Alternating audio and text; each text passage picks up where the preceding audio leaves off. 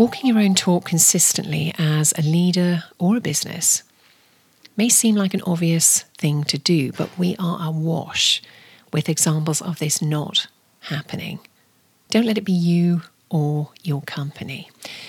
I'm Anni Hood. Hello and welcome to Well Intel Daily. This is the podcast that joins the dots on well-being perspective and everyday relevance.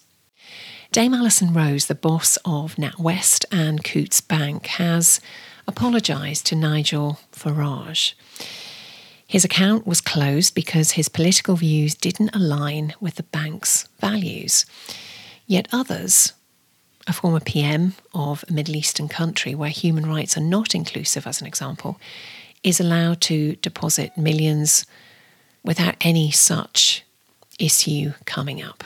Now, some would suggest that corporate power has taken over faith in or trust in politics.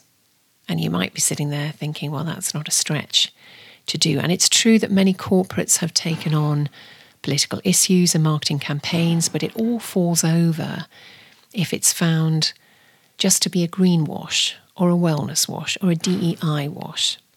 Nailed down purpose, clear values, and honouring both is what consumers want to see and employees too. The good news is that morality is being held up as something that matters. Not that it has ever been okay to say one thing and do another, but you and I appear to be less forgiving than we were a handful of years ago. The less good news is that there is no silver bullet or magic morality wand that will transform those who are leading companies or their culture overnight. It means an objective look at yourself and the truth of how your values land.